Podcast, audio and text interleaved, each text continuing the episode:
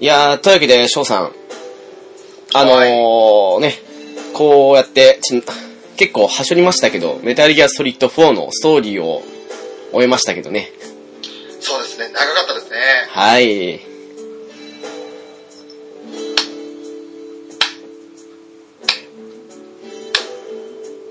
いいポッドキャストだった。さすがはゲームカフェの二人。話がうまい。だが、それだけだ。何者だ私か俺の名前はシャラシャーシか。またの名を。DJ、ケンタロス。なんだってということで、お迎えいたします。 なんだこの茶ままという感じになりましたけども、申し訳ございません。えはい、改めまして、そうー、ですね改めま、してゲストのケンタロスさんです。どうも、2回目の登場でございます。はい、あありがとうございます。よろしくお願いいたします。いっぱいいっぱいのアウェ ー感で。今日はよろしくお願いします。よろしくお願いします。よろしくお願いいたします。えー、っとですね、あのー、前編という形で、あのー今まで通りに、メタルギアソリッド4の、まあ、ストーリーを大まかにですけど、追ってきまして、はい。で、あのーまあ、一通り、まあ、リスナーさんに向けて、プレイされたことない方に向けて、あの、ストーリー説明したので、もう、ここからはね、もうあの、もう本当に、ケンタロスさんがおっしゃりたいことも、多分、この4に関していろいろあると思いますし、もうね、俺がね、話させようと、このお二 人に。ほぼ、なんか、あれですよね、乗っ取りに近いような感じですね。あの、持ちかけたのも、あの、最初だったはずなんですけど。はい。まあ、そんなことで、あの、いろいろと思い切ったところまでちょっと突っ込んでお話ししていこうかなというのは、この今回の後編でございます。よよろしくお願いしまろしくおす願よい。しますよ。ろしくお願いいたします。そしてですね、あの、ちょっとあの、ケンタロスさんに関しては今回ゲスト2回目ということなんですが、はい。あの、せっかく50回記念というのもありまして、はいはいはいちょ。っとあの、リスナーさんに向けてでってわけじゃないですけど、あの、こういう、ゲストさんはこういうゲームに関しての方ですよということも知ってもらいたいのもありまして、あらま、はい。ちょっとゲスト感を出す感じじゃないですけど、あの、ちょっと一問一答をさせていただきたいなと思いまして。お面白いじゃないですか。はい。はい。いや、そうですね。で、本当あの、50回に兼ねて50個を用意しようと思ったんですけど、お10個で多いな。ちょっと多いなと思いました。そう ですね。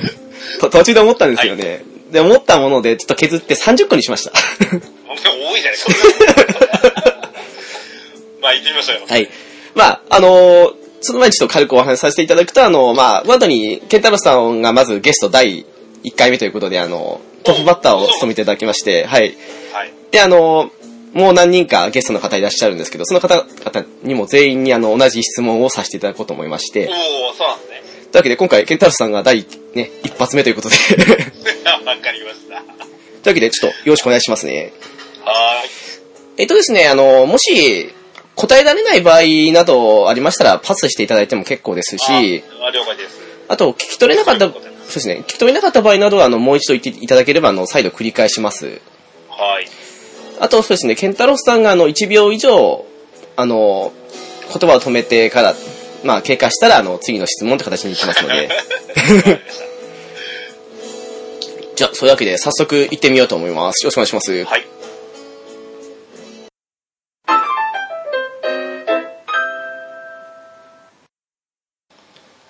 はい、というわけでゲームカフェの一問一答でございます。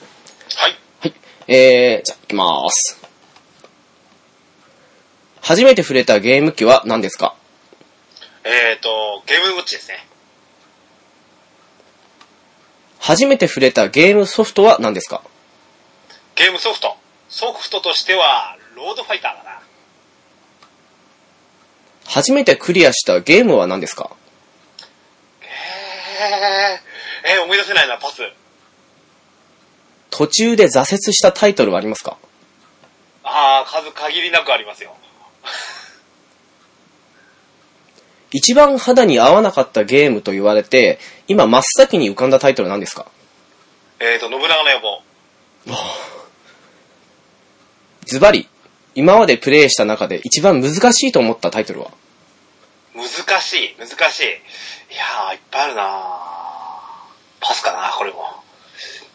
好きなゲームソフトと言われて、今、浮かんだタイトルはメタルギアソリッドシリーズです。はい。 一番好きなゲームのジャンルはえーと、もうアクションになってしまいましたね。では、一番苦手なゲームのジャンルはえーと、先ほどの信長の野望に対抗する、えー戦略シミュレーションです。グラフィックとゲーム性、どちらを重視しますかゲーム性です。オンラインにつないで、プレイした初めてのタイトルは何ですかオンラインにつないで、えーと、セガラリーチャンピオンシップ。初めてオンラインで他人とプレイを一緒にした時、緊張はしましたかしました。オンラインでは、どのようなジャンルのゲームが好きですかいや、様々ですが、やっぱり今はドラゴンクエスト10みたいな、あの、MMO 面ですね。オンライン専用ゲームとオフライン専用ゲーム、どちらの方が好きですか専用と言われるとオフラインかもしれません。今プレイされているオンラインゲーム、差し支えなければ教えてください。えードラゴンクエスト10、それからメタルギアストリッドおー5、えーと、それから、そんなもんかな、とりあえずは。一番好きなゲームメーカーはコナミだったはずなんですけどね。 そうです来年注目しているゲームメーカーはありますかえーと、ゲームショー行ってきましたけども、おー海外メーカーにはもっと目を向けたいなと思っています。一番好きなクリエイターさんは小島秀夫監督です。 ?BGM の好きなゲームソフトは BGM、ドラゴンクエストですね。この人の作るゲームミュージックが好きだなどはありますかゲームミュージックという意味では、えー、アクトレイザーとかの、えっ、と、小城雄三さん、あの方のあー音なるほど楽が結構好きですね。はい。ゲームを購入する際、新品と中古、どちらが多いですかうん、新品の方が多いですね。パッケージ版とダウンロード版、どちらを購入することの方が多いですかえー、最近はダウンロード版がか圧倒的に増えました。ゲームを購入する際、そのゲームについて調べてから購入しますかもちろん知ってます。やらなくなったソフトは売りますか取っておきますか取っておきますね。コンシューマ機と携帯機、どちらをよくプレイしますか今週巻きです。 1年間プレイしていいソフトは1本だけと言われた場合、オフライン専、あ、オンライン専用タイトルを除いたらどのソフトを選びますか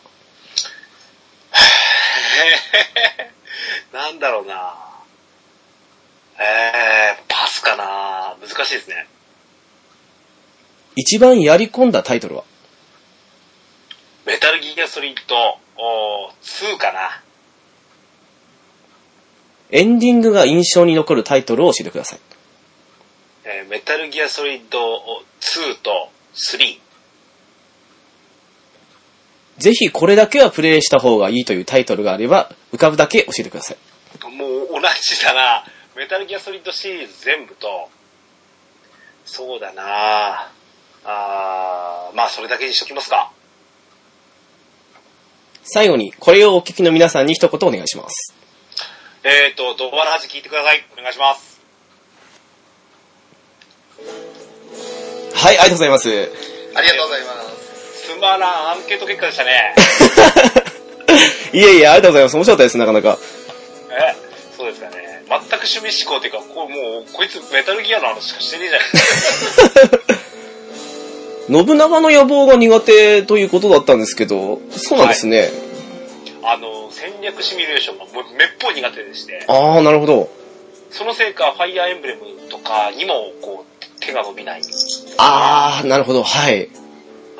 であの、なんか、名作と言われるオーガバトルとか、はい。やってみたいんですけどね。あれは確かに面白いですね。はい。ね、ですけど、なんとなくあの手のものに、なんか、手が伸びないんですよ。ああ、でも確かに信長の野望の難易度って結構高いですもん ね。う。うんん。なんですよ。まあ、それの、あの、初心者向けと言われた、あの、ナムコで出した特眼竜政宗。ああ、ありましたね。はい。ゲーム的に面白かったんですけど、はい。全然うまくできなか った。あとはそうですね。えー、グラフィックとゲーム性だとゲーム性を重視するということで。そうですね。あの、2D だろうが、その、ローポリゴンだろうが、うんうんうん。うん、まあそういったものに関しては別に問わず、やっぱりゲーム性が面白ければ。ということに関しては、スマホゲームなんかもそういうところに入ってくると思うんですけどね。あー、なるほど、確かにね。はい、そうですよね。あとは、そうですね。オンラインにつないでプレイしたのは、セガダリーチャンピオンシップでした、えー、セガサターンでしたよ。あ、サターンでやったんですかはい。あー、当時って人は結構いたもんなんですかうーんと、まあ、あれ一対一対戦になってるので、はい。うーん、ただね、おやっぱりアナログ回線なんでまだ、あー、そうですね。はい。そういう意味ではもう、ラグ中ラグが凄まじくてですね。 なるほど。うん、まあ、うんまあ、いいあの、先進的に対戦をしかも、あの、ポリゴンのゲームね、はい。やられてたっていうのは画期的だったと思いますし、そうですね。はい。えーまあ、続いてのドリームキャストでもやりましたけど、まあ、10年早いゲーム機と言われましたもんね。あー、そうですね。あれも。 えーなので、でも、いい思い出ですよ、あれは。そうなりますよね。やっぱり最初のオンラインとかっていうのは、本当に。 うあとはそうですね、あのゲームミュージックであの、藤田雄三さんの BGM が好きだということで、ん。はい、はい、はい。まあ、そうですね、ファルコムとかの全盛期のまさにあの方ですもんね。えーで杉山浩一さんなんかはもうどちらかというと作曲家のイメージゲーム音楽というよりはという形なので、そうですよね。ああえて外した上でで FF にあまり私な馴染みがないもんですから、あー、なるほど、はい。うん、だからどちらかというとゲームミュージックまあもっと言うと各メーカーで出してたあのよくあのサントラですかはい。特にセガとか、はいはい動画だったあのあのサウンドチームズンタタとかねはい。が出してた CD なんかよく買ってましたよう ーん。あじゃあ、どちらかというと、これはあの、BGM の好きなメーカーと言った方がよかったかもしれないですね。 ーそうかもしれないですね。そういう意味ではそうかもしれないですね。あとは、あの、最近はダウンロード版の方が圧倒的に多いということで。はいはい。あのーまあ、スチームだったりもするんですけど、い例えば、うちの息子にもですね、ゲーム買わせるときに、はい。あのーこれって、あのーいつ、一瞬で終わってしまうゲームなのか、長く続けたいゲームなのかっていうのをうん判断してはい。選ばせるんですよ。はい。で、例えば、モンハンなんかは友達ともうちょくちょくちょくちょくやったりする。でも、ゼルダなんかは、その友達と遊ばない時にやったりするっていうゲームであれば、家替えめんどくさくないように、モンハンはダウンロード版で買おうよ、みたいな話をするするとかってことが、あ同じことー。ができるわと。うん。なるほど、そういう使い分けですね。はい。確かにそうですね。あとは、そうですね。やり込んだタイトルなどが、メタルギア2やその辺だということで。そうですね。あの、ドクターガ集めとかでも、難易度全部違ったりしましたもんね。あれは本当に。あのー、エクストリームまで全部取りました。 あー、やり込みましたね。えー、やりましたね。 でもそうですね。1に比べてできることが格段に広がった2ですもんね。そうですね。はい。まあ、それこそオープニングトークでさせてもらったですね、あの、茶番劇も ですね、あのイメージが強くて、やっぱり私は、あの、エッチで見たかったのはありますかね。いやー、わかります。でも本当に。うん。何度、何度見たでしょうね、みたいな感じのムービーでしたから。で、そうですね。ドアラジの方も聞いてくれたことですね。ははいい。まあ、すべてはそこに繋がっておりま すそうなりますね。はい。ので、よろしくお願いしたいと思いますよ。 はい。お付き合いありがとうございました。ありがとうございました。他の方のも聞いてみたいですわ。はい、お楽しみくださいませ。はい。我々二人のもやってみますの で。ははいい。お楽しみにしますわ。はい。はい。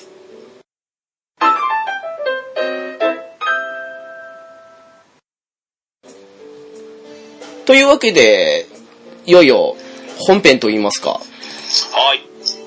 メタルギアソリッド4の、まあ、あの、ネタバレありでのまあ、ぶっちゃけトーク会というか、う ん。ですが、ちょっと、ね、あの、お二人とはちょっと視点も違う、年齢も違いますから、そうですね、はい。感じるところも違うのかなと思いますので、うんその辺もちょっと、あの、お二人の話も聞きながら、私も新鮮な気持ちでお話ししたいなと思いますよ。はい。じゃあ、そうですね、まずは何からお話ししていきましょうかね。まずですが、あの、4の世界観というかですね、うーん。うん、そういったところをまずちょっと、いあの、まあ、好きな、あの、部分としてもまずお話ししたいんですけど、はい。まずはあの、最初に、あの、導入からスタートしてくると、あの、トラックに乗って、えー、オールドスネークが、あーやってくるわけですよね。そうですね、はい。で、現地には、PMC の兵士たちが、もうあの、たむろしてるわけですよ。はい。うん。で、この PMC、PMC という存在をですね、あの、打ち出してきたというのが非常にこう、斬新だったなと思って私は、4をまず、あの、最初の導入からですね、入ってきた時に思ったんですね。うーん。うん。で、PMC って実は、ここ1、2年で、実際の現実の世界でもですね、よく聞く言葉になってしまう。うん、悲しい現実もありましてですあね。そうなんですね。うんちょっとその辺疎いんですけどもあのうん昨年、一昨年でしたっけか、はいあの、現地取材に訪れた、はい。あの、カメラマンが捉えられて、まあ、結果的には殺害されてしまったわけなんですけど、はい。ああ、はいはい。あの事件が、お発端ってなったのが、あのーもう一人、あの、殺害されてしまった方なんですが、はい。日本人でありながら、PMC を立ち上げた。あ、まず PMC、プライベートミリタリーカンパニー。まあ、し、私兵の、おいわゆる傭兵組織会社ですよね。うーん。うんというものをあの要はお金稼ぎのために傭兵をする、まあ、今プレイしている MGS5 のあの数、うーね、が立ち上げたあ MSF から始まったダイヤモンドドックスっていうのはまさにあの PMC の一つだと思うんですけども、はい。うん、まさにこの現実的に今本当にそこにあるうーうー部分っていうのを捉えられたなと思って見てるんですね。なるほど、はい。うんで、あのーいろんな、あの、各4社のお PMC がそれぞれの国に、あのー配置されてるんですけども、はい。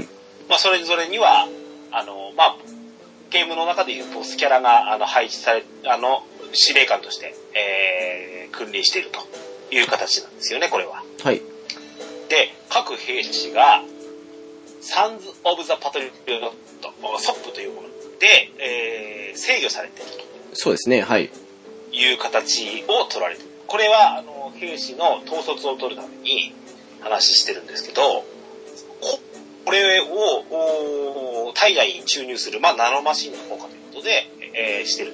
これがですね、まあ、あの、この4に限らずなんですけど、もう小島秀夫監督作品の、いわゆるフィクションとノンフィクションをこう、合間見えたああ、はい。が、一番先ほどの、まあ、あの、30問の話もありましたけど、はい。小島秀夫監督が好きだと、私が一番言いしあの言いたいところが、ここのノンフィクションとフィクションの境目なんですよ。ああ、はい。うん。うん、で、現実的に、あのあるべき話、えーいや、これはどう考えても SF だよねっていうものと、合間、えーあ、ないまぜして、えー話を展開していくとか、とても好きなんですよ。うーん。で俺 PMC っていう結構こうシビアなもう問題になってきてるところはありまして圧倒的にまあ特に一番最初のステージなんていうのはあの現地の軍隊時よりもあの PMC えっ、とあそこに配置されたのはプレイングマンティスっていうあの PMC が配置されてるんですけどもはい。彼らの方が圧倒的な戦力なわけですうん。まあ、お金を稼いで、あの、あのー、武器なんかも支給されてますから、はい。当然力の差っていうのは歴然なわけなんですけどね。そうなりますね、はい。うん。あれって、やっぱ SF だと思ってましたお二人。うん。いや、あのかなりそうですね。リアリティうん。感じましたね。なんでしょうね、あのーまあ、実際の部分で、あの、嘘と本当が入り混じってるとは思ったんですけど、ただ、まああの、ニュースで多少その、なんですかね、人質の話にしても見る程度のもので、実際にあの、調べたりするほどよく知りはしないものなので、結局あの、まあ、向こうの、まあ、国の事情であったり、はい。そういったもので、あの、銃を持つ少年兵などの問題などは、まあ、よくメタルギアでも語られますけど、うん。そういうのも一緒で、あの、まあ、現実世界でもある問題の一つだなというふうに思いながらも、やっぱりあの、一部、どこまでがやっぱり、 本当の現実で起きることかっていうのもわからないで結構やってるところもあるので、ううんん。なるほどね。正直難しいところでありますよね。うんねえで、あの、まあ、ここから先ほどのそのノンフィクションとフィクションっていう話になってくるんですけど、はい。その、まあ、ソップシステム。あの、まあ、これは SF ですよね。はい。に対して今度、そのソップを乗っ取るという行動を、おお力道セロップが行使するわけですよね。そうですね。はい。で、これが、あの、なかなか私の大好きな名シーン、これが、ガンズ・オブ・ザ・パトリオットだっていうああーのシーンがあるんですけ ど、はい。あのーガンズ・オブ・ザ・パトリオットという、うーまあ、ソップの乗っ取りを行うわけですよね。うん。はい。これによって、あらゆる武器が使えなくなってしまう。はい。これによって、あの、オセロットは、リキッド・オセロットは、えー愛国者たちへの反逆を、あのー企てるわけですよね。はい。うんここのですね、スストーリーの面白さのとても私は4の大好きなところですね。あの、ちょうど船の上で全員銃構えて撃てなくなるところですね。うんはい。はい。もうそこには、まあ、あのメリルうーの、おーメリルが指揮している、はい。えーラットパトロール01の連中がいましてそう、ですね。はい。まさにそこでもう、あの戦力を完全に失ってしまうんですよね。はい。で、そこでスネークは幹部なきに叩きのめされてしまうという、うー第3章だったわけなんですけど、はい。うんいや、まあ、あのね、4のなかなかあの見どころの一つ、あそこだったなと私は思って。うーん。ですね。一見すると、あの、もう、超能力的な感じですよね。あの、指かざすだけでヘリコプターが落ちたりとかしますからね。あの、あれですよね。あの、かっこつけてたリキッドがやるんですけどね。ええ 指に銃に見立てて、あの、乱乱射するという。はい。なかなかね、あれは、あの、また、ちょっとムービーシーンだけでも見たいなと思ってますよ、実際。なるほど。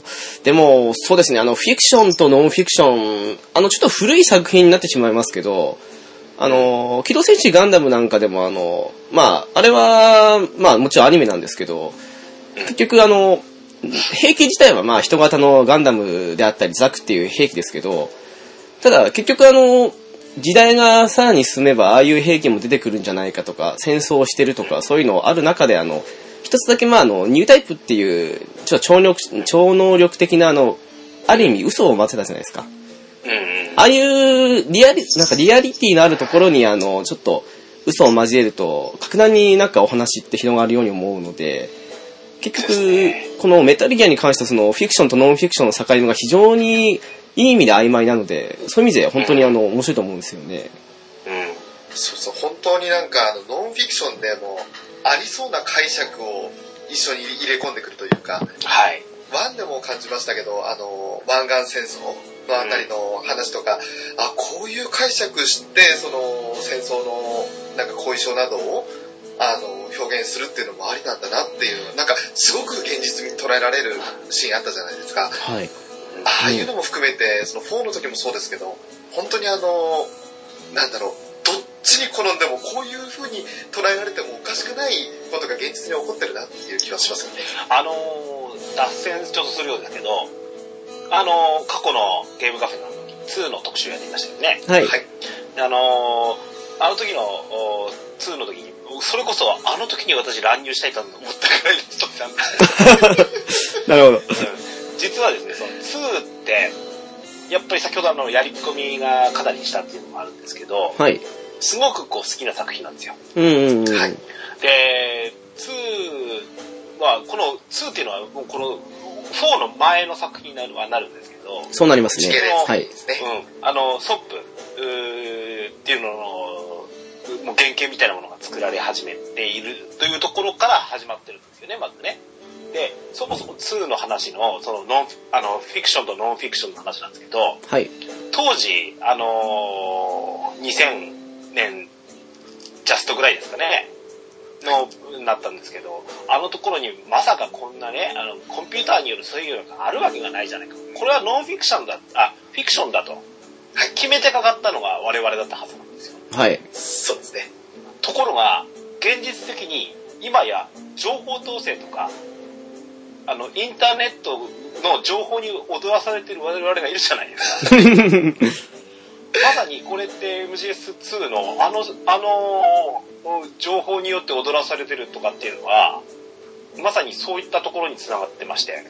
そうですね。まさにネットワークでしたからね。そこら辺うんをですね、こう、もう未来予知じゃないんですけど、もうそれぐらいをこう考えて作られてたのかなと思うと、ちょっと我々もゾゾクゾクっとしてしまうぐら いのリアリティがありますよね。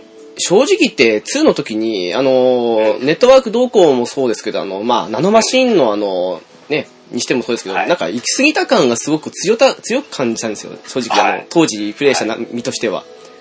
のもあって、3で少し逆行したのもあったんですけど、ええあのーそうなんですよね。あのー2と4とかって、結構、パッと見行き過ぎなように3とかの時代から比べると、もちろん時代背景違いますけど、いうふうに思いながらも、今改めて見てみると、どんどんその違和感が薄れてってるんですよなねい。ああ、まさにこれ、そういうこと、そのそのことだよねって思ってしまう。そうなんですよね大きく、大きくありますよね。はい。びっくりしますよ、あれは本当に。恐ろしい話ですよ。時代を先取りしすぎた感があって、その時の人たちにはついていけなかった、非現実的に思えたことも、今考えたら全然違和感がないっていうのはすごいことですよね。そうですよ。まさにその通りですね。でも別にメタルじゃなくても、ポリスノーツでも同じだったんですよね、実際。あー、はい。うん、あの、宇宙に行ったら、タバコなんかいらないよって言ってうーん。 て、で、あの、主人公のジョナサンは吸ってるんですけど、うん、そうですね。はい。あの、向こうでは、その、あの、無煙タバコが流行ってる。これって結局、今の社会では流行りませんでしたけど、はい。あ電子タバコじゃないですか。そうですね。そうですね。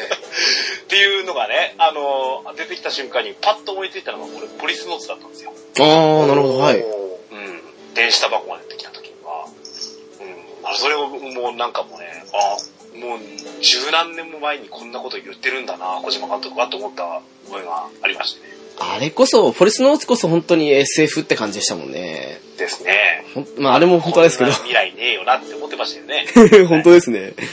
うん。ですよ。まあね、じゃあそこからの話じゃないんですけど、はい。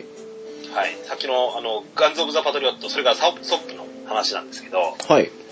もうね、私このメタルギアストリート4っていうのは、まあ泣いたんですよ。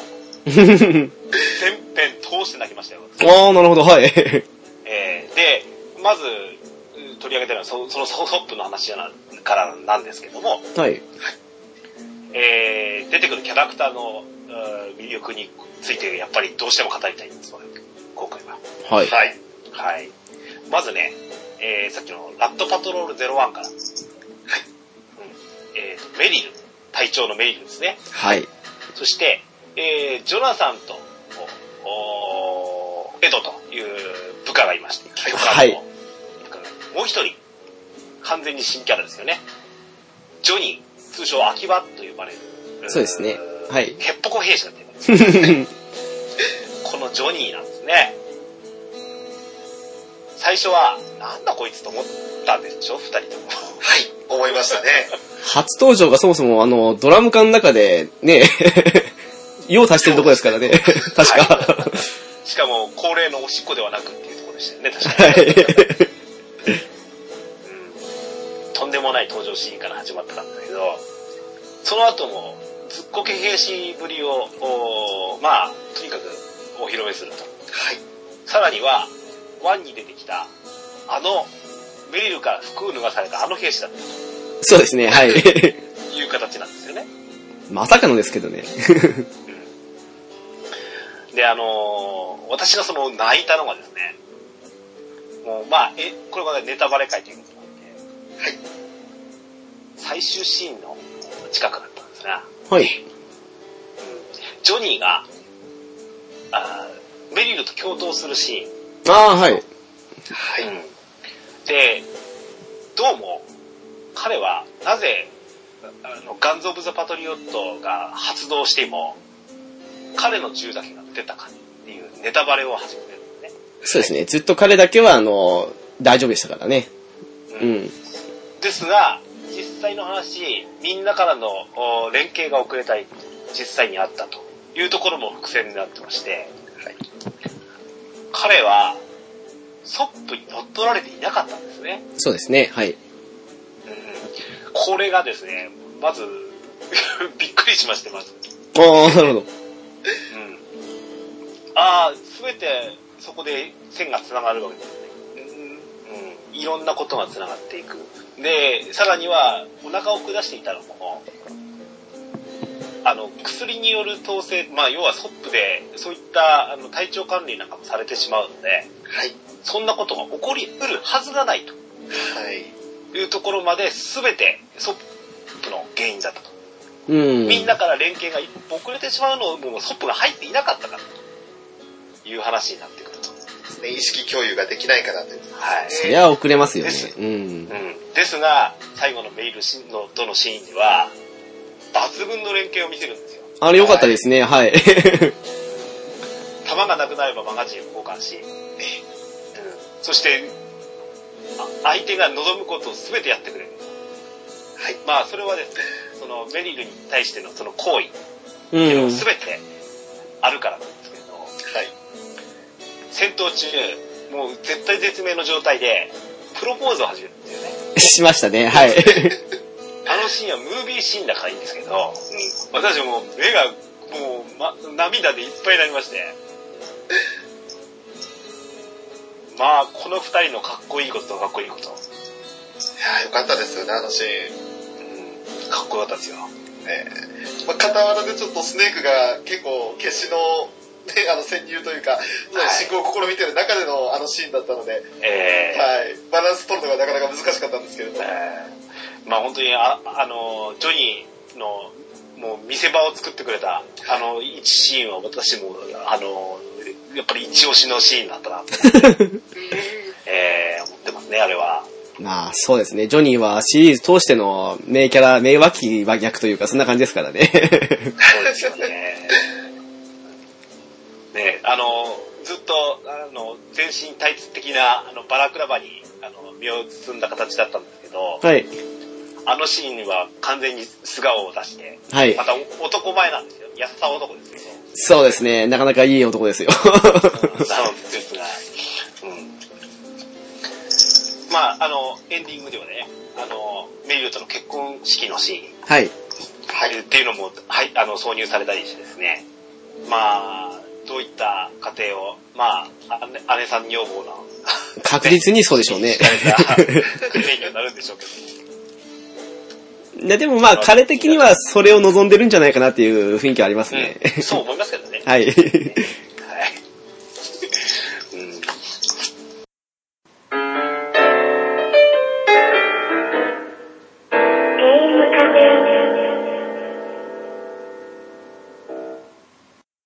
まあで二人も何、かこう、キャラクターってこう、思い入れありました今回ですかうん。うーん。そうですね、あの、どこまでも、まあエンディングでね、あの、ネタバレなんで言っちゃいますけど、エンディングで若干救われた感はありましたけど、そこに至るまでの間のライデンですよね。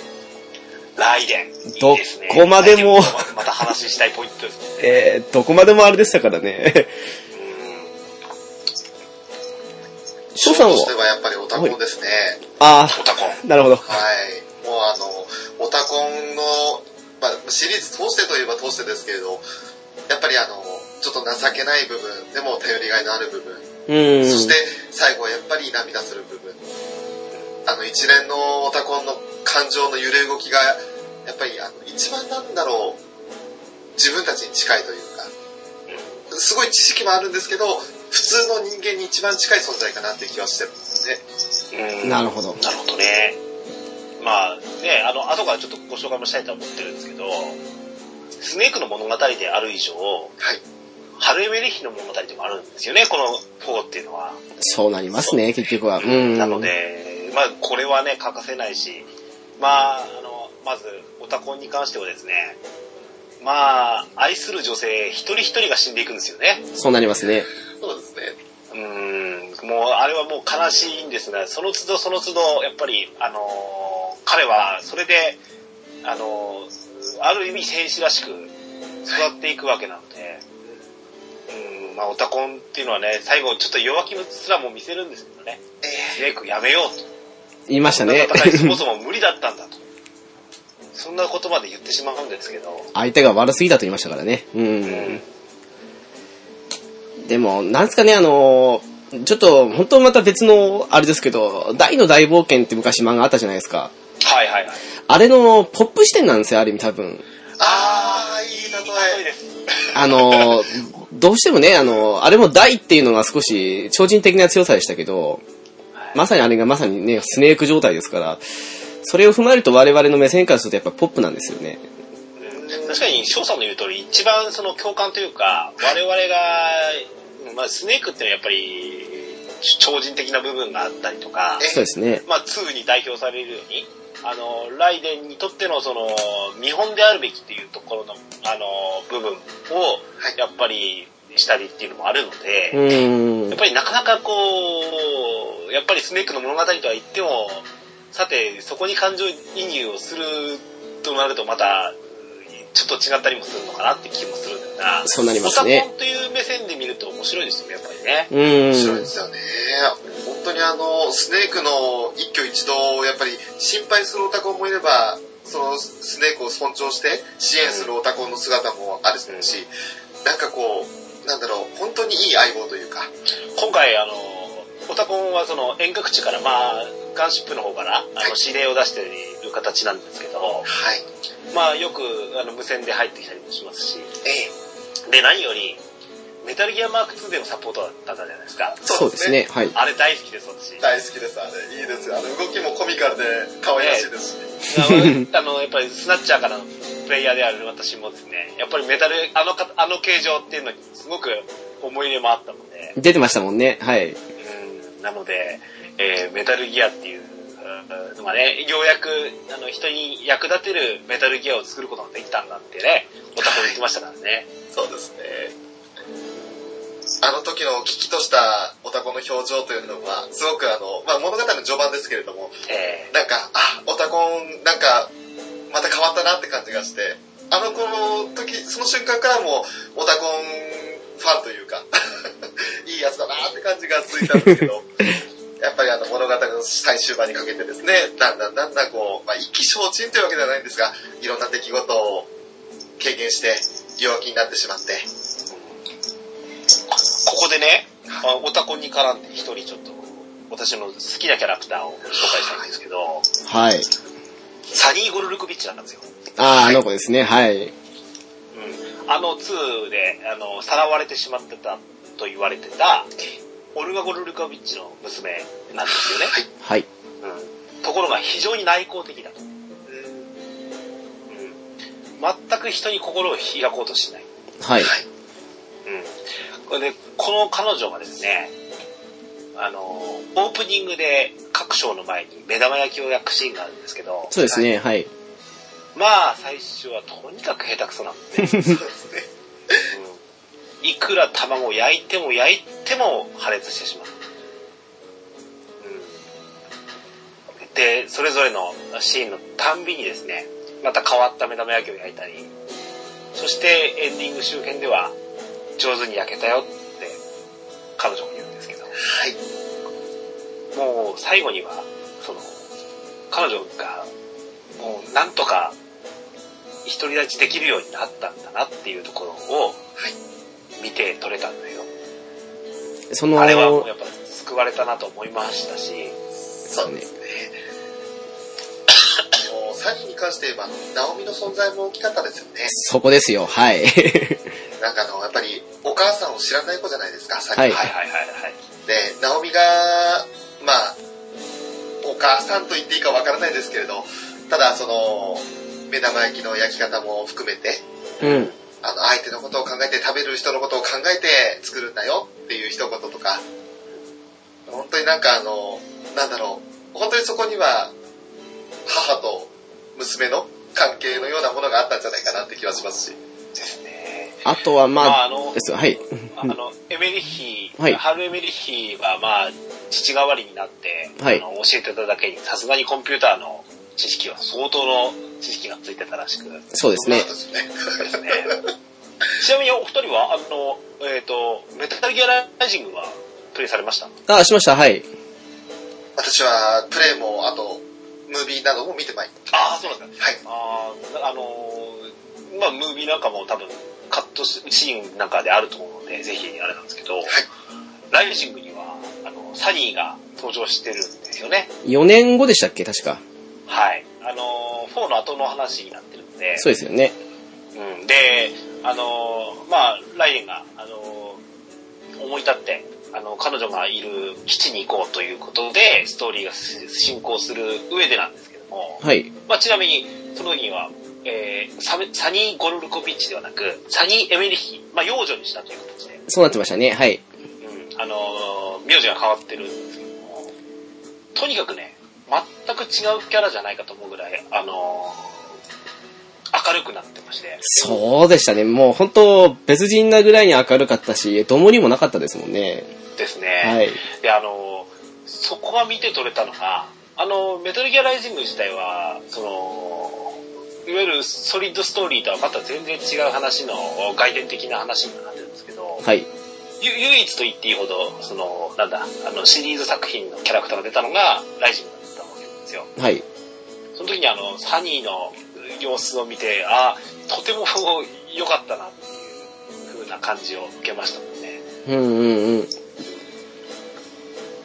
えーやっぱりあのーそうですね、先ほどのナオミとの絡みっていうのも大きかったでしょうし、あとあの、そうですね、あの、ナオミの、先ほどね、翔さんが挙げたシーンのところで、ちょっと思ったのが、多分、ナオミはそんな風に言いながら、ちょっと自分とグレイフォックスのことを思い出してたのかなって思ったら、そこも少し涙が少し来る部分だったんですよね。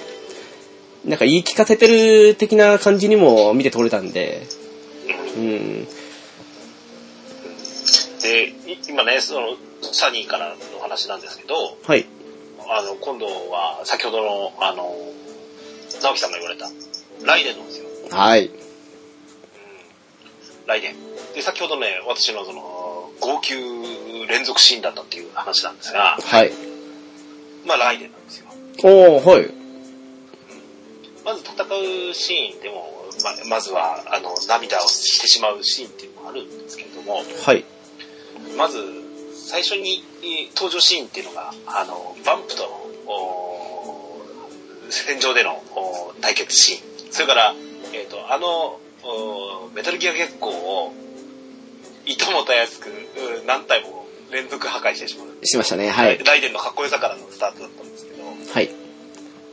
あのー、2で出てきたバンプとの対決だったんですよね。最初あの、ケンタロスさんどう思いましたかねあの、2、3、4って感じで流れでやった時に、 はい。あの、ライデンの身に何が起きたんだって思いませんでしたかね まあ、完全に改造されてましたからね。そうですよね。うんどうしたのと思いましたもん、最初。あの、ちまあちょっと脱線しますけど、先ほどちょっと触れたメタルギアライジングっていう作品自体は、はい。まあ現実的にこのガンズ・オブ・ザ・パトリオットの後の話になってるんですけどそう、ですね、はい。本来当初の話っていうのは実はそこの話だったんですよね。はい。当初の企画段階では、その2から4の間の話、あの、サニーを救いに行くっていう話を本当はゲーム化したかった。あ、そうなんですね、あれ。あったらしいんですよね。はい。なので、本当にそれが現実化していればですね、うん。あのーそんな、その体の改造みたいな部分が見えたのかもしれませんよ。ちょうどいいミッシングリンクになったんですけどね。その辺の方が面白かった気もするんですけどね。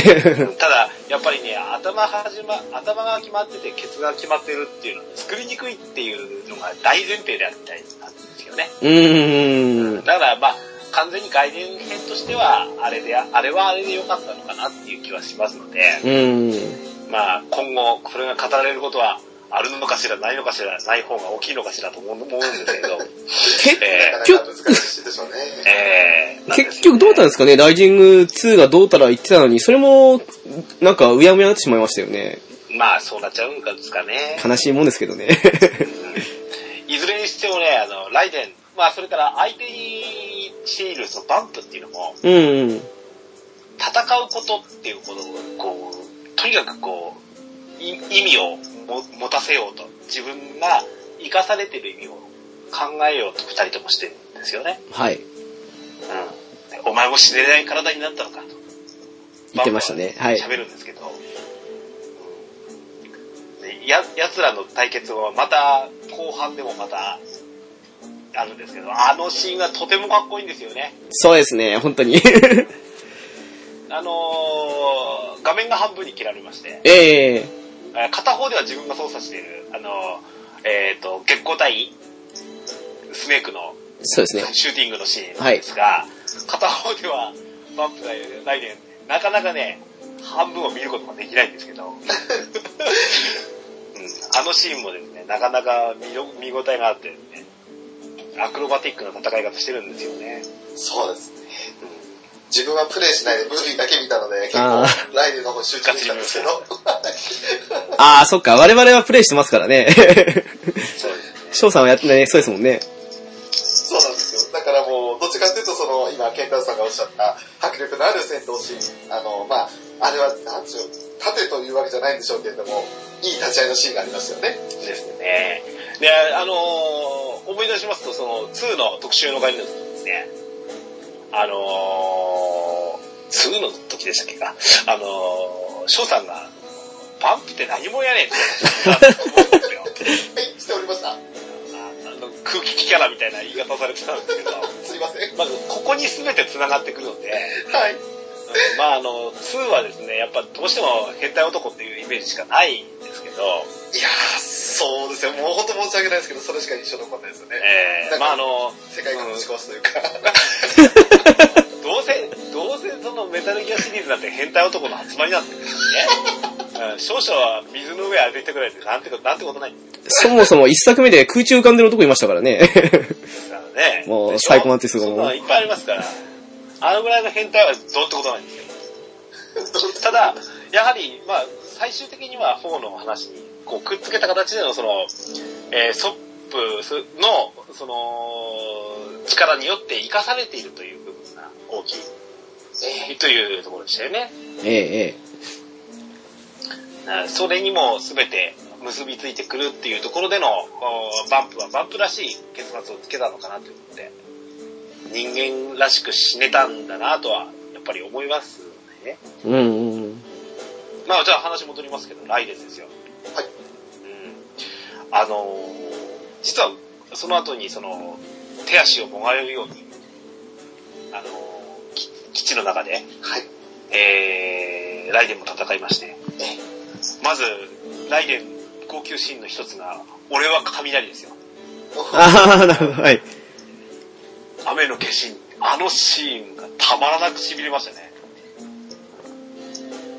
口に加えて、剣を口に加えて、えー、くるくる回転しながら戦うんですけど、ええあれもかっこよかったなぁそしてね、これはお二人にはなかなかちょっと多分語りきれないと思うんですけど、エンディングシーンです。ダイエンは。ああ、言っちゃいますか、 はい。えー これね、あのー私ちょうど4の時ですね、はい。まだその、今一緒にプレイをしている、うーうちの息子がですね、当時ですから、多分、まだ幼稚園だったかな、ああ。あぐらいだあ。ったんですよ。はい。まあ、それこそ言ってしまえば、俺も父になったなっていう立場ではい。プレイをしていったわけなんですよ。はい。で、えー最終シーンで、えーライデン、ジャックと、ローズの息子が初登場する。リトル・ジョンですね。はいリ。トル・ジョン。彼を初めて見て、で、ローズはまあ偽装結婚という形で、うんあの、ローズの身と、それから息子を守るために、えーえーまあ、偽装という形でキャンベルがかばってくれていたとそういでうすね。形なんですよね。はい。偽装じゃなかったらキャンベル殴り飛ばすとこですよね。が、 まあそうですねそれこそドリルに対する誤解も出てしまう部分はやはりそこだと思うんですけど、はいまああの最後のですね、やはり俺に妻と子供はいないと、家庭などないって言っていたライデン、ジャックがですね、父に戻るんですよ。うん、あの時のシーンは未だに思いますけど、怖いだろうと。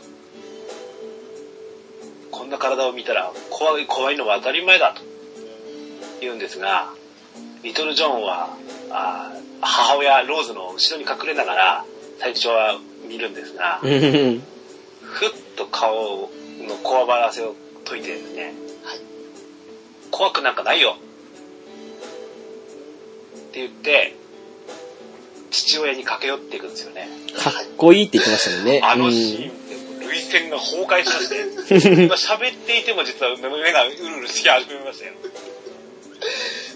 いや、ケンタロウさんの語り方がすごい臨場感で若干悪いな。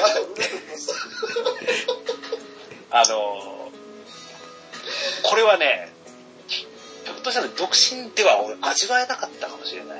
うーん。かもしれなかったなと思って。あのシーンに私俺が父になっていたっていうのは結構でかかったのかなと思って、うんそれを感じながら見た一シーンだったので、はい。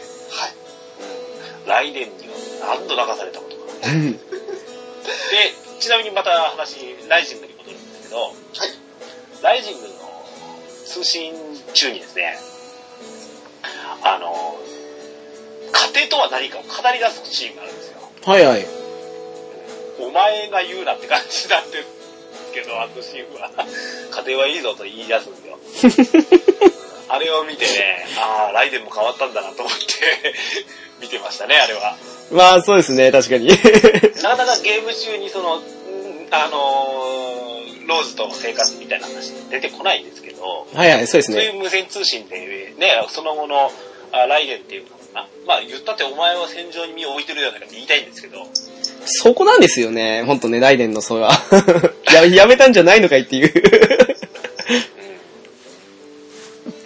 でもあの、先ほどね、ケンタロウさんがあの、ちょうど父親になった瞬間っていう、まあライデンがですけど、いう話されてましたけど、あの、ちょうどあの、あなたの子よって言われて、あの、まあ、ライデンがあの、リトル・ジョンを見つめるシーンがあったじゃないですか。はい。なんとなく、あの数秒の見つめてる間に、だんだん父親になっていったのかなっていうふうに感じる部分もあったんですよね。いい感じ方ですね。なんか、どんどんどんどんあの、まあ、絵もね、やっぱり、綺麗ですから、あの、すごくあの、優しい目になってってるんですよ、あの、ライデンが。すごく愛しそうに見てるというか。なんかその辺も踏まえて、あ、きっとこれはあの、自分の子供として認識というか、そういう風に見てる目なんだろうなっていう風に当時は思ったんですよね。まあ今後ね、語られることはないかもしれないですけど、はい。あの、リトル・ジョンの行く末がちょっと気になるところですよ。ああ、 なるほど。まあぜひとも父親のようにはなっていただきたくないと思 います。それはそうですね。うんまああの、今回ね、 はい。あの、あれですよ。その、まあほら、今の話、ライデン、ジャックの父親っていう話もあったんですが、うん。はいまあこれ、メタルギアソリッドシリーズ通して、結構その父と子みたいなっていうテーマずっとあるじゃないですか。そうですね。はい。で、当然父という部分でのビッグボスの話をしたいんですが、はい。ビッグボスの話の前にしたいことがありまして、はい。ビッグママの方ですわはい。あのばあさんかっこいいですよね。 そうですね。ばあさんっていうのがちょっと失礼に感じるぐらいかっこいいですよね。かっこいいばばあですもん。かっこいいわ。いやー、むしろかっこいいババアですよ。うん。でまああの、うーんまあこれは声優さん、声優さんっていうかもう女優さんですよね。そうですね。はあいの。ビッグママ、あの、エヴァの声っていうのは、夏木マリさんがしてるんですよ。はい。うん。あのー、えっ、と、有名なところでは、あの女優さんとしても有名ではありますけど、うん。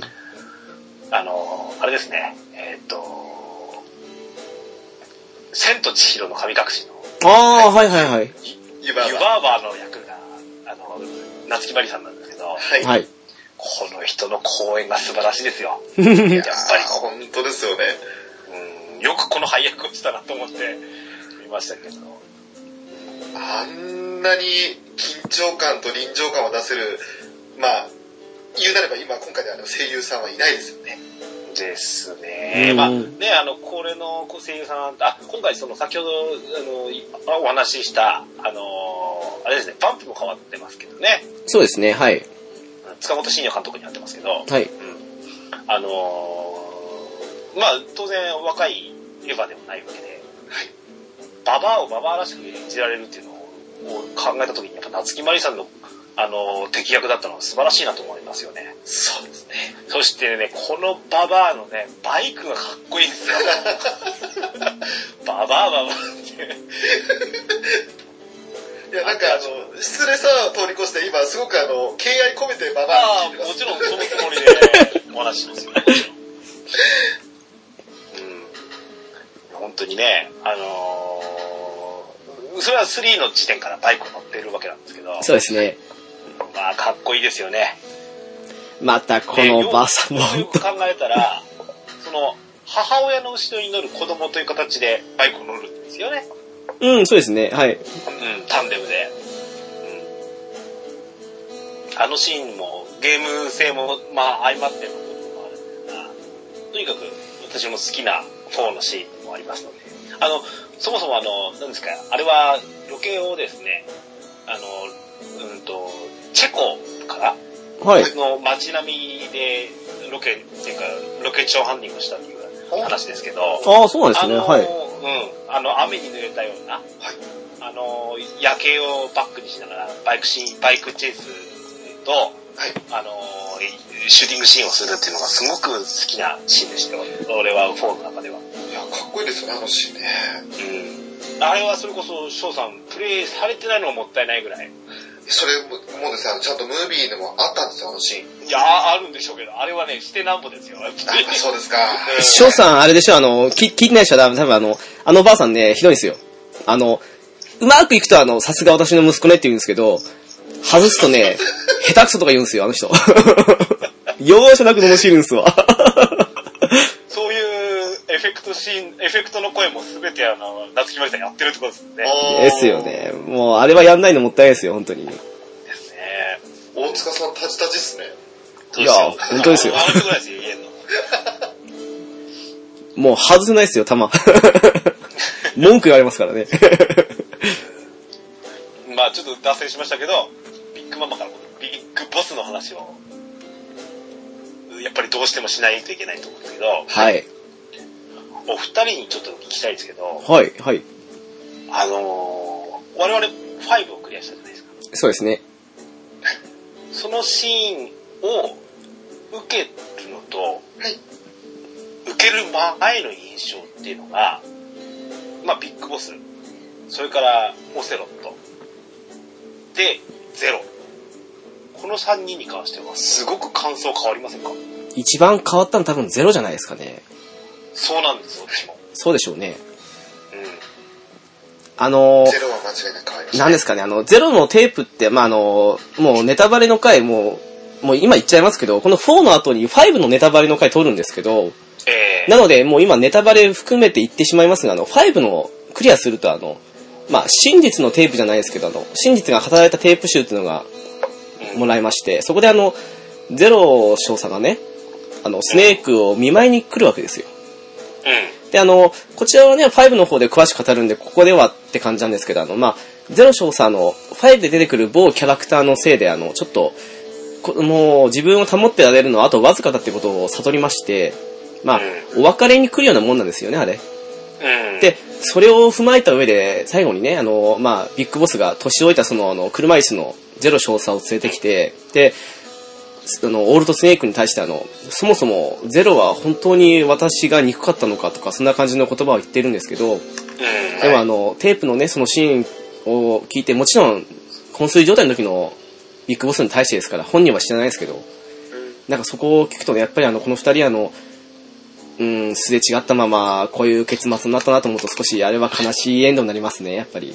まあ、4の時点では、4のクリアした時点では、己ゼロっていう気持ちしか起きていないんですよ。そうですすべての発端とか、まああの、いわゆる愛国者たちというものを立ち上げたっていう、張本人っていうのがゼロだったっていうふうにしか明かされないわけで、ね。うん。その気持ちだけ捉えてるのと、まあ今回5をクリアしてから、ああ、なんだ、そんな、その、いがみ合っていがみ合って愛国者たちを立ち上げたんだっていう気持ちには全く感じさせないんですよね。そうなんですよね。うんで、ちなみに、まあ、これは、後ほどの先ほど、あのー、5のネタバレ会の時にお話は、それはしじっくりするとしてですよ。はい。同じ感想をオセロットで思ったんですよ、私は。ああ、そうなんですか。あ4の時点では。で、4の時っていうのは、もう、あの、オセロットっていうのはもう、とにかく、あらゆる裏切りを続けてるのが、ワン、ツー、スリーと。うまあ、ん。 3はと思うかもしれないですね。あの、1も2も、まあ、ね、ピースウォーカーでは出てこないものもですね、うん。いろんなこう、裏切りとか暗躍の仕方をするっていうのがオセロットだったわけなんですけど、はい。その、最後に全て許せてしまったのが4だったんですよね。ああ、そうなんですね。はい。うん。ニックキニックキオセロットだったはずなんですが、まず、ね、ラストのスネークとの、あの、殴り合いのシーン。はい。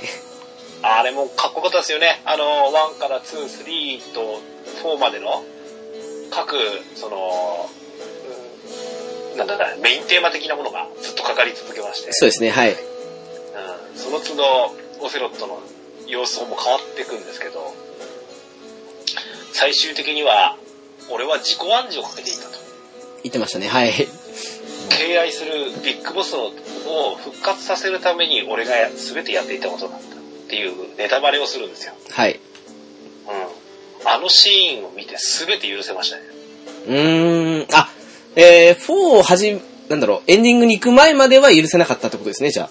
もちろんそれはね、ああなるほの、すべ、すべての張本人が、ああの、リキッドオセロットだったとういうところーん。が大きかったので、なるほど、はい。うんもう、すべてのし、すべて、そこにおいて、えーの部分があって、なおかつ、それを受けての5なんですよ。うーん。 5で、あのオセロットは味方だと思った瞬間に、 ヤッホーってなりましたからね、私は。 よくあるじゃないですか、アニメシーンでも。あの、まあ、例えば、ガンダムからゼータガンダムにした時に、はい。あのシャアが味方に来るってなった時、ヤッホーだだったわけですよあまあ、そうですね、はい。いろんなシリーズ、例えばドラゴンボールでも一緒じゃないですか。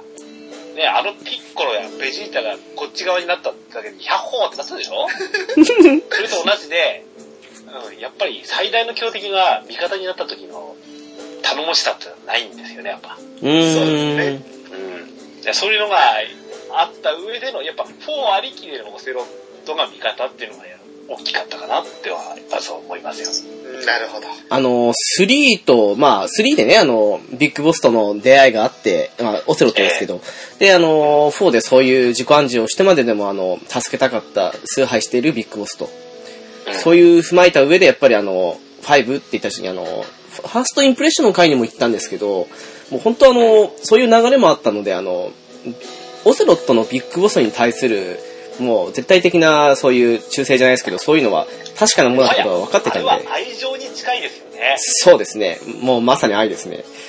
だったので、もう本当あの、ね、ケンタロウさんおっしゃるように、もう5やった時にはもうあれですよ、あの、こいつは絶対に、今回自分がビッグボス主人公なんだから、絶対にこいつは裏切るわけないっていう、そういう絶大な信頼ありましたよね。でも、先ほどのね、まあ、これは5の話で後ほどしたいと思うんですはい。けどやっぱり、その無線通信なんか聞くと、いオセロットの、その、やっぱり、か、あのー、なんだろうな、生まれ持って、あ持った、その、なんていうか、その、拷問好きとか、はい はい。うん、裏切り好き的的なところっていうのが、まあ、垣間見える、やっぱキャラクターだったっていう部分もあって、うん、やっぱり、いろんなところで5に繋がってくれてるのは、4がありきだな。例えば飛び越して、5の話を戻ってこられても、やっぱりなかなか感情的な部分が違ったりするかもしれませんよね。ああ、なるほど、はい。うん。うん、なので、ここに来て私、4を語れるのはとても嬉しいなと思いますよね。そうですね、今のところもうあれですからね。語るよりは、面白い。そうですね、5があって、なんか4の重厚感がさらに増した感じがしますよね。いやうん、とそう思でいすよますよ。あの、先ほどね、あの、まあ、5やった後の印象ということだったんですけど、ビッグボスに関してはね、あの、まうん。あ、これもね、詳しくは5で言っちゃいますけど、まあ、実際5で我々が操作してたビッグボスは、あの、このエンディングで出てくるビッグボスではなかったじゃないですか。えでもあの、そこまでしてあの、成し遂げなくちゃいけなかったことやら、何やらと、いろいろ、まあ、7、80年代ぐらいのあの、年月かけてやってきて、えで、はい。最後4で、あの、ボスに対してあの、あんたが正しかったという風に言った時のあの、ビッグボスの表情ですよね。うん。やっぱまた来るな、またね、涙が出そうになるんですよ、あのシーン見たら、本当そうに。なん ですよ。あの、彷彿させるのは3のオーラスでのですね、うーん。あの、はあの墓に鼻を手向けるシーン、はいをするシーンが、あの、同じような形ではい。訪れるわけなんですよね。えでそこにおいて、えービッグボスが登場っていう形なんですけど、ー、うーん。うんあのシーン、やはりこれも父と子なわけですよ。クローンとはいえですね。最後のシーン良かったですもんね、あの、いいものだなって言って、あの、亡くなってきますけど。タバコを加えさせてね。そうですね。あれは本当いいシーンですよ。まあ実際、あの、ご存知だと思うんですけど、おあの二人、当然ソリッドスネークは大塚明夫さん演じてますよね。そうですね、はい。あのビッグボスは、お父さんの大塚千佳夫さん、今年お亡くなりになられましたけど、そうですね、はい。大塚千佳夫さんが、実は、今年でした。初めての親子共演ではないんですよ、実は。なんですが、はい。実に親と子として、あのー作品中で語られるのは4が初めてらしいんですね。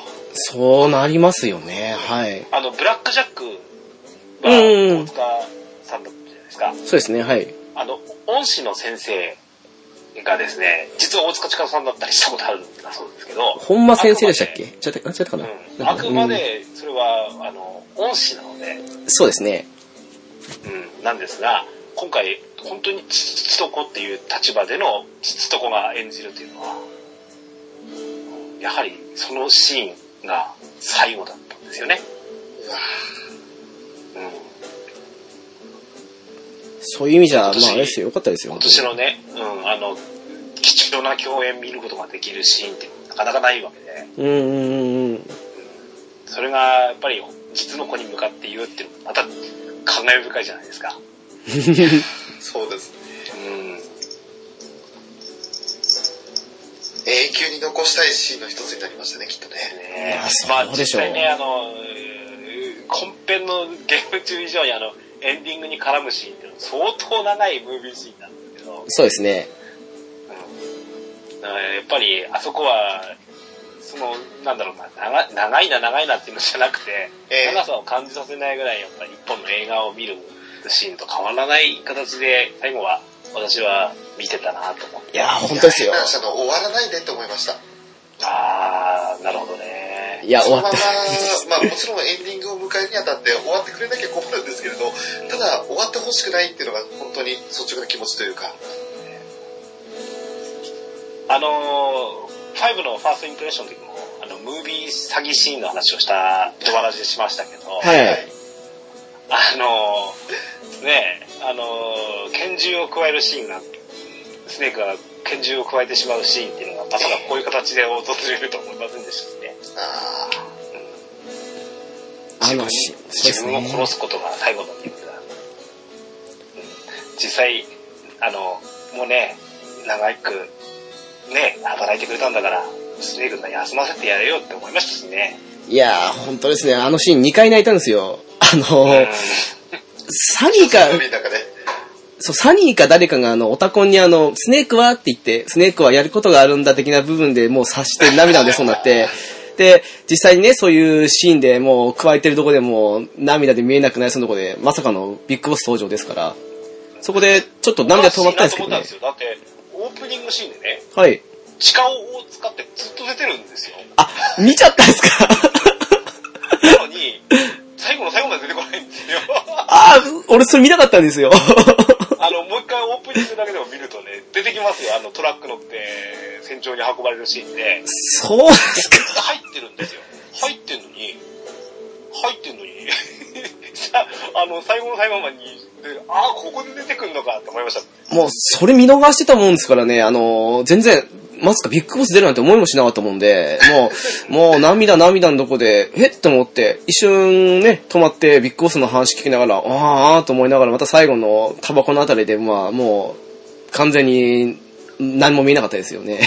そうです か。いやまあ本当に屈指の名シーンですよ、あそこは。そうですね、あれは本当素晴らしいシーンです。うんやっぱりテーマが父とここで、えーっていうところがね、うん、ずっとしかも父殺し、母殺しみたいな話だったじゃないですか。そうなりますね。うん、ボスをね、3で殺すのも母殺しみたいなもんもんじゃないですか。うーん。うん、に関して言えば、やはり最後、ああいう風に殺さずに終わってよかったなっていうのは思いますよね。いや、本当ですよ。最後の最後でね、本当に。うん。ちょっと思いはですね、まだまだあるんですけど、これは5の方に切っておきます、私。はい。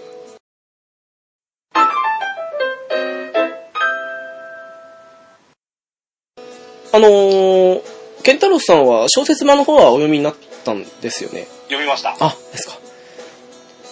どうでした実際にあお二人読のまれ。ましたはいお二人読まれましたあ私は読みましたね。はい。残念ながらまだ読んでないです。あの、今だと、Kindle とかで安いかなどうかなわかんないですけど。でしょうね。 あの、先ほどね、あの、翔さん先ほどおっしゃったことそのまんまなんです、実は。この、えっ、と、小説版、あーメタルギアソリッド4、ガンズ・オブ・ザ・パトリオットっていうのは、スネーク視線じゃないんですよ。おお。実はオタコン視線の話なんですよ。そうなんですよね。はい。興味あります。でしょですごく読みやすいですし、おお。うん。あのーサニーに向かっての話とか、うーん。全てをは語り尽くすにはスネークではなくて、はいオタコンの視点で持っていこうって思われたそうです。これちなみにご紹介しますけど、えーこの方も実はお亡くなりなんですけど、はい。作者がですね、伊藤計画さんって方なんですよ。あ、亡くなられたんですかえ、ご存知なかったですかあ、ちょっとわからなかったです。はい。あ、そうなんですね実。はね、あの、えーっと、ちなみに伊藤計画さんって何かでご存知でした他はちょっとわかんないですけど、なんかありましあのね、た。はい。すごく実は思い出深いんですけど、はい。当時メタルギアソリッド2ってすごく難しい話だったじゃないですか。そうですね。はい。で、この伊藤計画さんってのが、個人のおーインターネットサイトを展開されてまして、はい。で、メタルギアソリッド2の考察をですね、フィクション、ノンフィクション入り混じって、はい取り上げて書かれてまして、それをね、俺あ読み漁った覚えがあるんですそうなんですか。おおー。お。で、実はやっぱり物書きをがかなり得意とされてたらしくて、はい。で、いずれにしてもそこから本当に小島監督との交流がありまして、うーん。で、えっ、と、あれですね、えーその小説を書いてみないかっていうことで、その角川の方からのご紹介を受けた上で、あの、伊藤さんにオファーされたらしいんですよ。そういう経緯やったんですか、これ。おーあで、ただですね、あの、伊藤さん、これはちょっと面白かった話なんですけど、これ、はいあの、ヒデラジの方でもお話しされてたんですけどー。、はいはい。あの、伊藤計画さん、その、一メタルギアファンとして、やっぱりプレイしたいっていうのがあって、はい。小説を書くからには、しかもゲームと同時進行、あというー、こなんとでとなく読めてきました。はい。早くやってしまわないといけないわけですよ。いやー、ジレンマですね、それ。 すごくその辺が、えこれでいいのかしらとかって思ったりとか、 あの、そういうところが実はすごく、あの、あったんですが、やっぱりどうしても、え引き受けたね、あ の部分としてはどうしても仕方ないなっていうのがあったんですけど、普通はゆっくり、のんびりやりたいですもんね。うでーん。も、あこのサイト残ってないのかなすごいサイトでしたよ。うーん。で、ちなみにですね、えっ、と、今度ね、えっ、と、ノイタミアナ枠の、おー映画になるのかなアニメで。はい。えっ、と、虐殺機関っていう、SF 小説書かれてるんですけど、はい。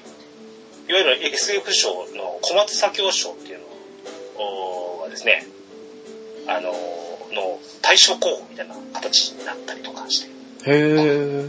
プロジェクト伊藤というものがう今、検索出ましたね。ん、出ます。はい。この虐殺機関でもすごく面白かったですね。ああのーー、なんか PMC みたいな話でもあったんですけどう、んうんうんうん。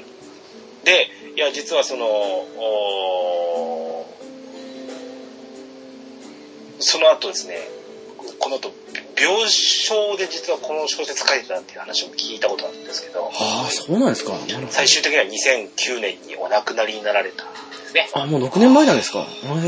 うん。なるほど。う2008年がガンズ・オブ・ザ・パトリオットの小説が出た時なのでね、ーん。もうこの時にはやはり、だいぶ、あの、ご病状も良くなかったのかななんては思うんですけど、なるほど。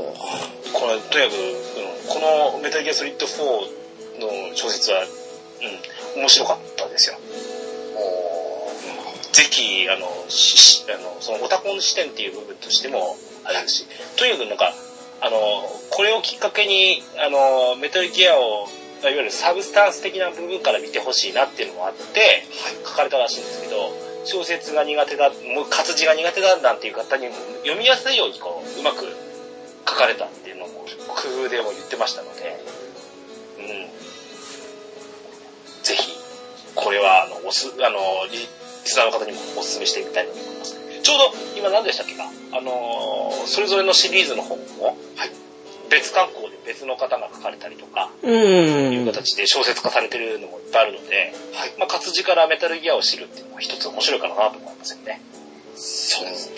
ちょうど今調べていたら、あのーメタルギアソリッド2も、そして1の方も、サブスタンスというものがありましたので、きっとこういうのだと思うんですけど、うんちなみにワンはね、はいあの小説化されたのがあの面白かったんですけど私もう、まあ、メタルも代表するんですけど、まあ、スパイものっていうのが大好きでうん。 007が結構好きなんですよああ、そうなんですね。はい。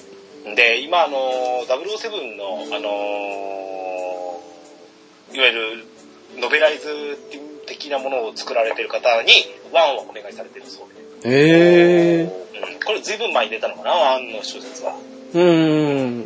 なので、これはこれで、あの、ちょっとね、荒っぽいスネークですけど、目の前の敵すべて殺していくみたいな。な あれ、俺ですかね ので、直木ザスネークですね。これはこれでね、やはり、あの、面白かったなと思って、うなるほど。ん、最後はちょっと小説のお話をして、私も締めたいなと。ありがとうございます。ありがとうございました。はい。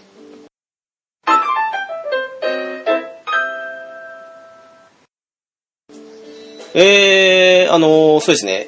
一応、こんな感じで、もうネタバレありで、メタルギアソリッド4を語ってきたわけなんですが、あのー最後にね、あの、まあ、ゲストで来ていただいたケンタロスさんに、あの、やはり我々と違って、やっぱりあの、お子さんもいらっしゃるお父さんなわけで、あのーね、先ほど少しちらっと出ましたけど、やっぱり、父と子とかそういうのが多い話だったじゃないですか。はいはいはい。で、あの、父親目線から見た、あの、今回のこのメタルギアソリッド4ですけど、まあ最後に、どんな感じでまとめられますかね。うーん まずね、あの、今さっきの、あの、ビッグボスの最後のセリフに、あれなんですけど、はい。お借りする形なんですけど、はい。いいものだなと思いますよ。本当で、そうですね、本当に、はい。うんあの、お二人まだ、あの、これからということを、うんね、お子様を迎えられるのも、 これからかなと思いますので、はい。それを踏まえた上で、ぜひ、あのそしてですね、やっぱり、私もドバラジの中でずっと、その息子の話題とか、この間、一緒に東京ゲームショウなんか行ってきて、はい。ええまあ特に、うちなんか、息子でよかったなと思ってるぐらいなんですけど、うん。 本当に一緒にこう、ゲームをプレイする。でまあちなみにメタルギアソリッドなんていうのは、少し年齢層があの高めな設定がゲームなわけで、本来なら、ね、あの、セロの範囲中でいくと、うちの息子なんかが、本当にしちゃさせちゃいけないようなそうなりますね。はい。ゲームだと思うんですが、今や、ね、俺より上手いですよ、ちなみに。あ、おっしゃってましたね。 まあ、それは冗談としてもですね、あのー、2のセリフでもありましたよ。あのー伝えていくことっていうのは、デジタルじゃないんですよ、やっ はい。ぱうん。あのーやっぱり、じ実際に伝えていくべきことっていうのは言葉とか態度で表さなきゃならないなと思いますし、うんうんうん。まあ、ね、今、えーというのは、その、私が今やって、一緒にプレイして、えーたりとか、いろんなものを協力したりとか、あーして、い今、例えば、プラモデル一緒に作るでもいいしいいですよ。こういうことを伝えていくっていうのは、なかなかね、テキストだけじゃ無理なんですよ。そうでしょうね。うん。うん。だからやっぱりそこはですね、この、うん、本当にゲーム好きな父親に生まれた息子なんだなので、ここは伝わったのかなとも思う反面ですね。でも、間違えた。あの、ちょっと前に、ドバラジの方でも、その、なんか教育的な部分としてなんて偉そうなことを、あの、くっちゃべりましたけども、なの、間違えた方向にだけ、やっぱり教育はしたくないなと思います。うんうんうん。うんまあ、そういう意味でもその、なんだろうな、そのテーマが父と子っていううん部分としてのメタルギアソリッドシリーズっていう、その、うんものを一緒にプレイ、あの、去年かな、4に関しても、うちの息子がですね、シリーズ全部やってよ、やってみたいんだってことで、はいレガシーコレクションを全編プレイしたんですよ。はい。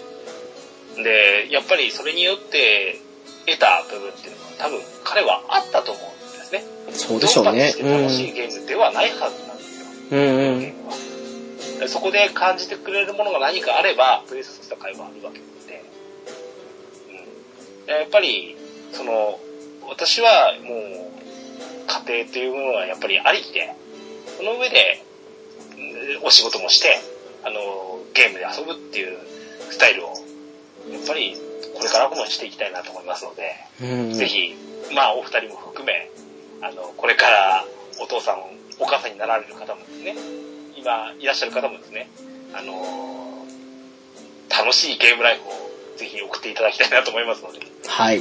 はい。ありがとうご以ざい上でますござい。ます。ありがとうございます。すっごい硬いな、最後。いや、いいんじゃないですかね。 なんかちょっと緊張しちゃいました、聞いて て。まあ、振ったの私です からね。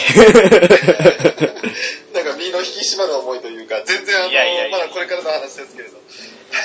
でも、聞いてて、そうですね。でも本当に最近はもうあの、なんですかね、このメタルギアに関してもね、パッと見はあの、人を撃ち殺すように見えるかもしれないですけど、ただ、うん。話のね、あの、まあ、いろんな大事なことが語られてますし、だからそういうところにも目を向けて、あの、なんかその辺のね、あの、まあ、否定するわけじゃないですけど、FPS、ゲーム、やらせよりは全然同じようなタイプでも話的にいいと思うので、もし、そうですね、小さなお子さんはまだ理解できないかもしれないですけど、まあ、小学校、高学年になってもできるかなって感じなんで、ううん。うん。ん、で触すね。れてみるのもいいかなと思いますね。はい、はい。それこそ、うちにもあのね、小学生のおちびいるので、うん。ちょっと、まあ、あと1、2年したら、ちょっとね、触れさせようかなというふうに思ったり思わなかったりって感じですけ ど、うん最初はね、あの、かくれんぼゲームだよみたいな感じで触れていくとどうなのかなとも思うんですけど、そうですね。うんう。ん。でも、そうですね、あの、話わかるわからない抜きにしたら、どれから先に入ればいいもんですかね。それこそレガシーコレクションなんかは HD 版ですからね、あの、一作目は、うん、何にしても、他は綺麗ですからね。ですね。まあ、おしむらくはね、ワンがもっと綺麗な映像だと一番いいんですけどね。そうなりますね。うんうん。